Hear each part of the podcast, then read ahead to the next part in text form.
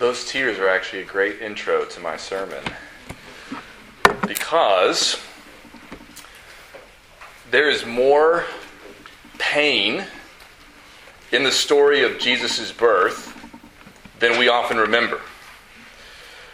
But if we did remember it, perhaps we would be less surprised when we experienced our own pains during the Christmas season. The idealized pictures of Christmas that are constantly crafted for us not only set us up for disappointment, frustration, and disillusionment with our own lives, but are also out of sync with the truth of the real Christmas story. Think about what it was like for Mary and Joseph. Joseph almost divorced Mary when he found out that she was pregnant. He knew the child was not his, and so it seemed like there was only one thing for him to do. But an angel intervened and told him that in this instance it was not what he thought, but that the baby in Mary's womb had been conceived by the Holy Spirit. That's quite a bit of pain, drama, surprise. But that certainly wasn't all. Caesar's decree meant that Mary and Joseph had to leave Nazareth in Galilee and travel to Bethlehem in order to be registered for Caesar's taxes. And they had to travel all that way even though Mary was expecting. And of course, travel at that time was not nearly as easy as it is for us now.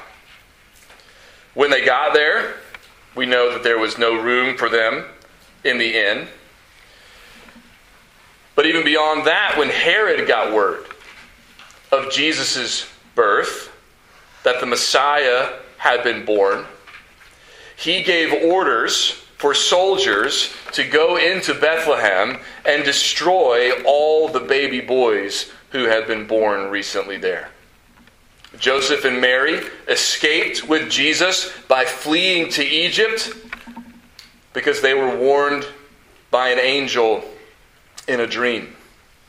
And don't forget what happened when Mary and Joseph took Jesus to the temple when he was just a baby. And a man named Simeon, who was filled with the Holy Spirit, met them there. And it says in Luke chapter 2 that Simeon blessed them and said to Mary, his mother, Behold, this child is appointed for the fall and rising of many in Israel, and for a sign that is opposed. It's not exactly what you want to hear about your baby boy, right? And then he said, And a sword will pierce through your own soul also, so that thoughts from many hearts may be revealed. In other words, if the Christmas story is a rose, we often try to remove the thorns, but the thorns are there. You could even say that the crown of thorns casts its shadow all the way back to the manger in Bethlehem. So, as we look at Matthew's version of the Christmas story this morning in Matthew chapter 1, I want us to pay attention not only to the beauty and the glory that's in the Christmas story, but also to the pain and the heartache that is there, both in the life of Mary and Joseph, and then ultimately in the life of Jesus himself.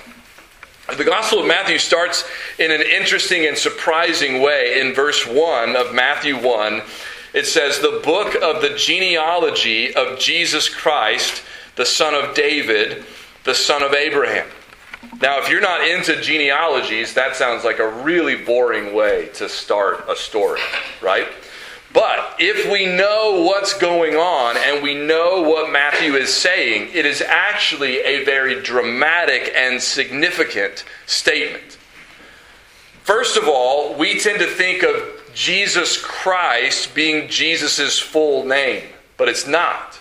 Christ is not Jesus' last name, Christ is a title.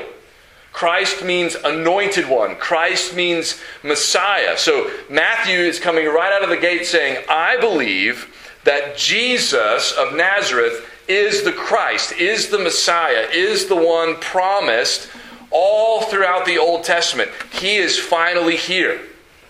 And part of what is significant about that is that this Jesus comes from the line of David and comes from the line of Abraham.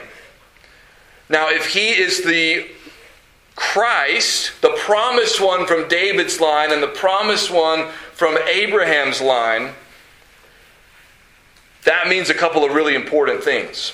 First of all, by saying he's the Messiah, the promised offspring, he's tying Jesus all the way back to that first promise in Genesis 3:15 of the male child who would be born who would crush the serpent's head, who would defeat our enemy, the one who brought uh, sin and death into the world in the first place when he tempted Adam and Eve. He's going to be crushed. He's going to be defeated through the birth of a baby boy. And Matthew's saying Jesus is that baby boy. That child we've been waiting for for not only centuries but millennia, he is finally here. And he's come from the line of Abraham, which means this is the one, this is the child through whom God is going to bless all the earth. So after sin came into the world, God spoke a curse on the world and even on the earth itself. Right? We're told that the earth is going to bring forth thorns and thistles as Adam works the ground. The ground itself is cursed. But then God speaks to Abraham, and he says to Abraham, Not only am I going to give you a lot of children, numerous offspring, not only am I going to give you the land, the promised land of Canaan, but I'm also going to bless you, and I'm going to bless all the families of the earth through you and through Abraham's offspring.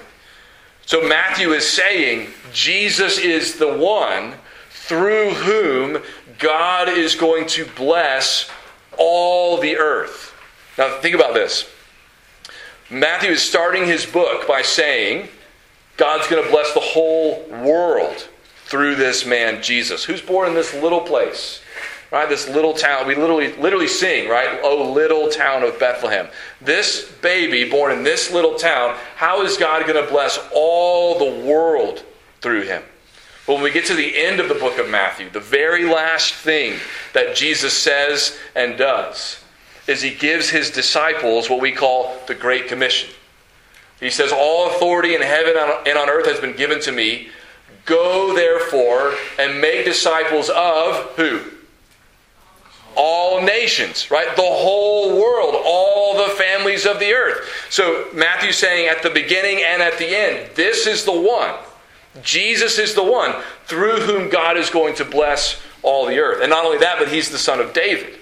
And God promised to David that there would come a son from his line who would not only be king, because that's true of Solomon, but who would sit on David's throne and reign forever, and his kingdom would be established forever.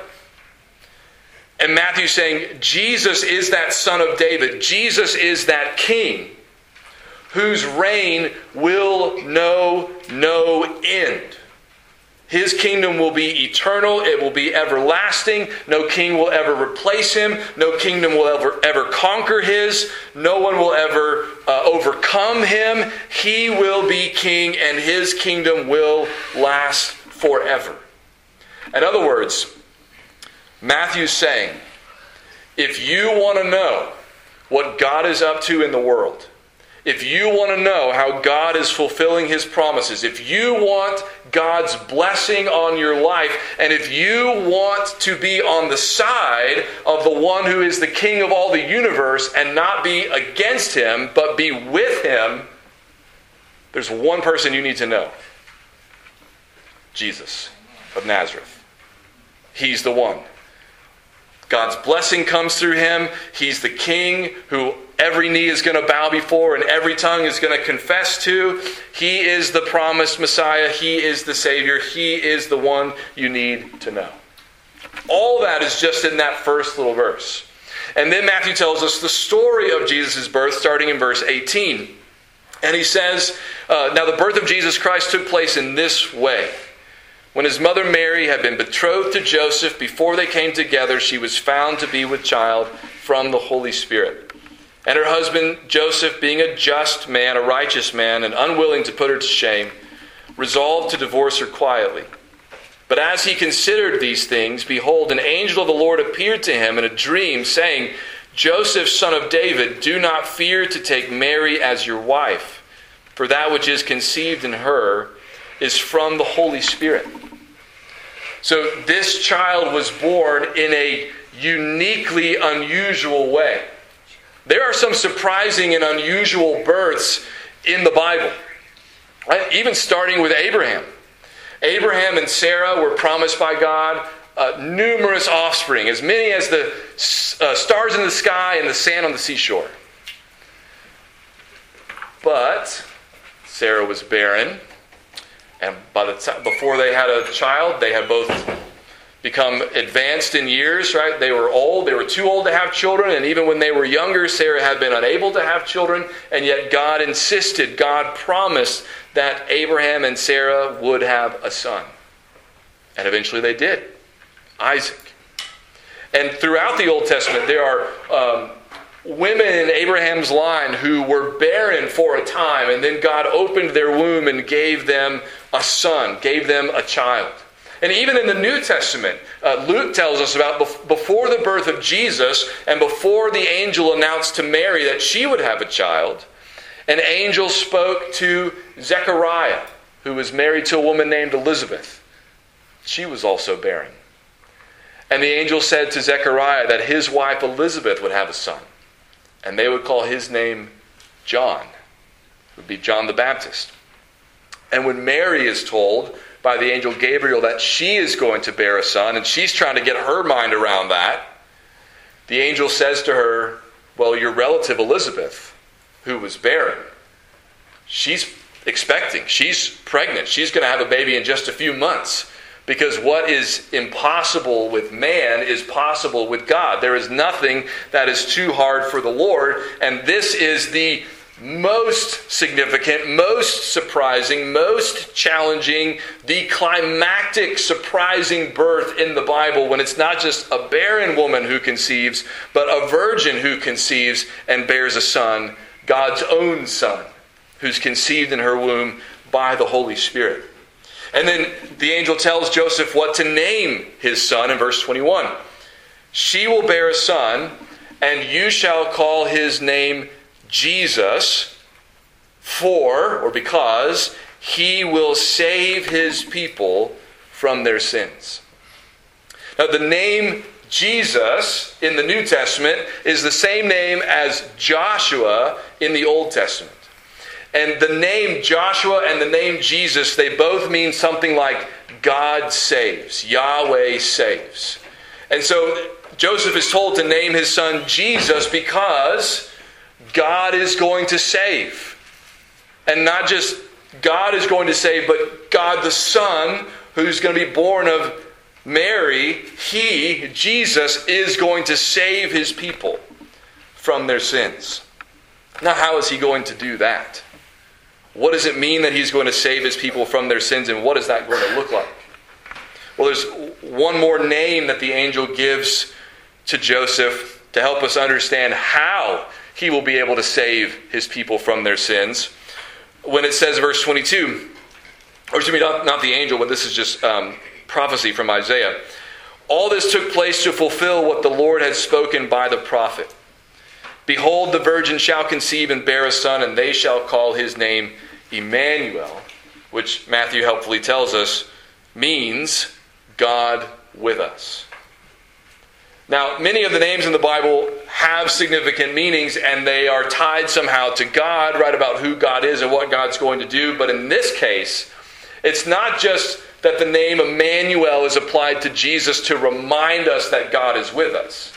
The name Emmanuel is applied to Jesus because Jesus is God who has come to be with us who has come to dwell among us. And because he is God with us, he can save us in a way that nobody else possibly could have done. He has come to save us, which also means he has come to die. We know from the Old Testament that for sin to be atoned for, something had to die. And the book of Hebrews says that without the shedding of blood, there is no forgiveness of sin. But everywhere in the Old Testament, when sin is dealt with, right, there's sacrifice typically involved. There's blood typically involved. And so when Simeon told Mary that not only her was her son going to be opposed, but that a sword would pierce her own soul. What could he have been referencing? Most likely, the death of her son. Not just any death, but a sacrificial death.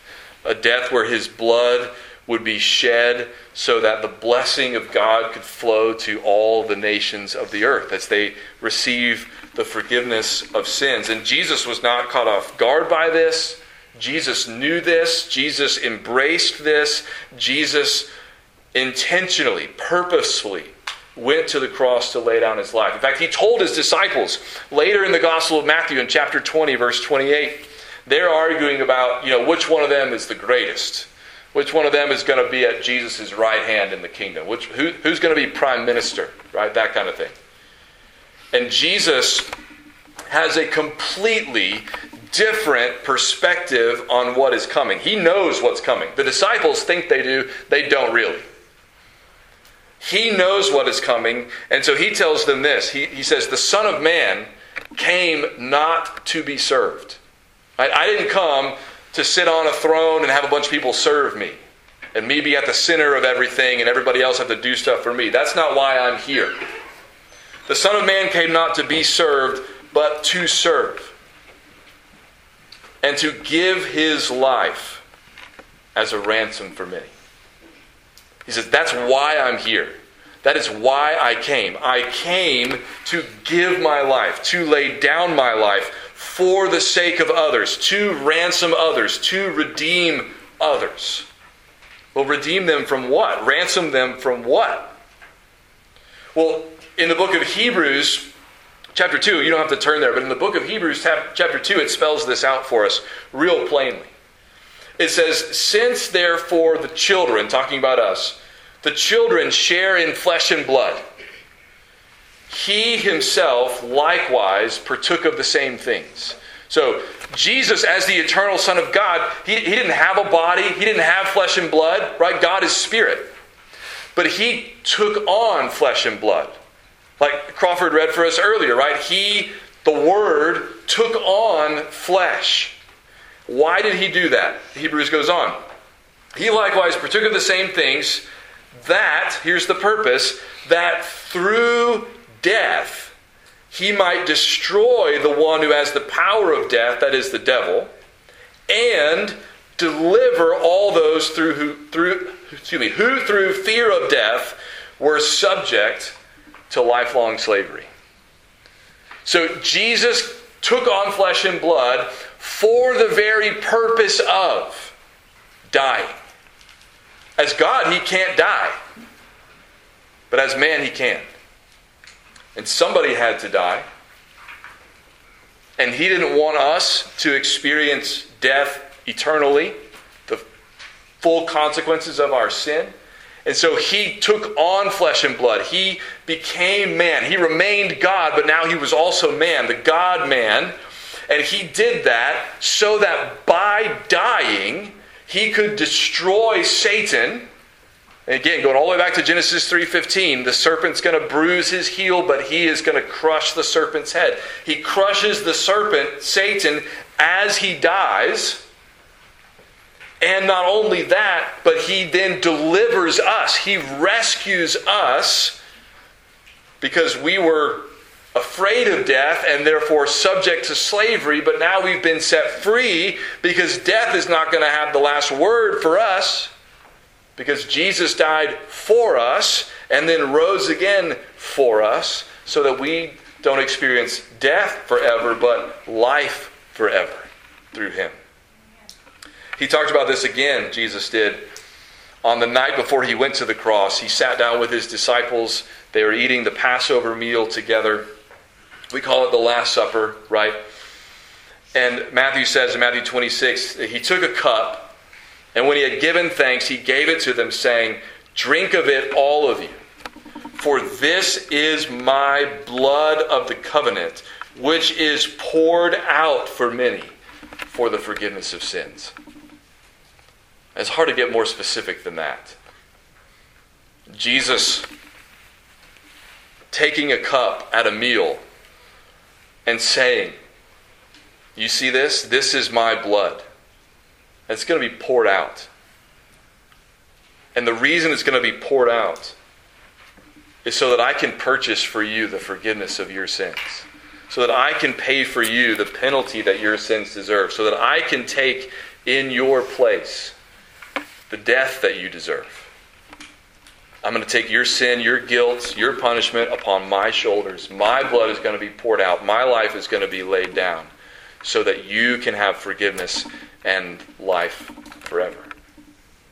And then, after he dies and rises from the dead, that's when he meets with his disciples and says, Go therefore and make disciples of all nations, baptizing them in the name of the Father and the Son and the Holy Spirit, teaching them to observe all that I have commanded you. Why? Because that's the only way that all the nations of the earth are going to hear about Jesus the Messiah, Jesus the Savior, Jesus the King, Jesus who laid down his life so that we could have our sins forgiven, Jesus who died so that we could live. That's why we send out missionaries. That's why Christmas is a great time to have the Lottie Moon Christmas offering, right? Because that's when we're reminded of why we're sending these people out why we're commissioning them, why we're supporting them, why we're praying for them, because they are taking to the ends of the earth the good news of not only the birth, but the life, death, and resurrection of Jesus, and telling people if you will repent of your sin and you will trust in Jesus, you will be forgiven. All the guilt that you bear, all the sin you've committed, He will take care of it if you will turn to Him, if you will trust Him. From the very beginning, this was God's plan to bless all the families of the earth through the birth of his son. So, the reason why there is so much pain in the Christmas story, and why there is so much pain in our own stories, is that the world is broken, and it's broken because of sin, and sin wreaks havoc in the world and in our lives. And the curse that came upon the earth because of our sin has not yet been lifted. But that is why Jesus came to pay for our sin, to take our curse, to suffer death in our place, and then rise victorious over death, so that one day we can and will, if we trust in Him, live in a world without sin, without death, without the curse. And what a glorious day that will be.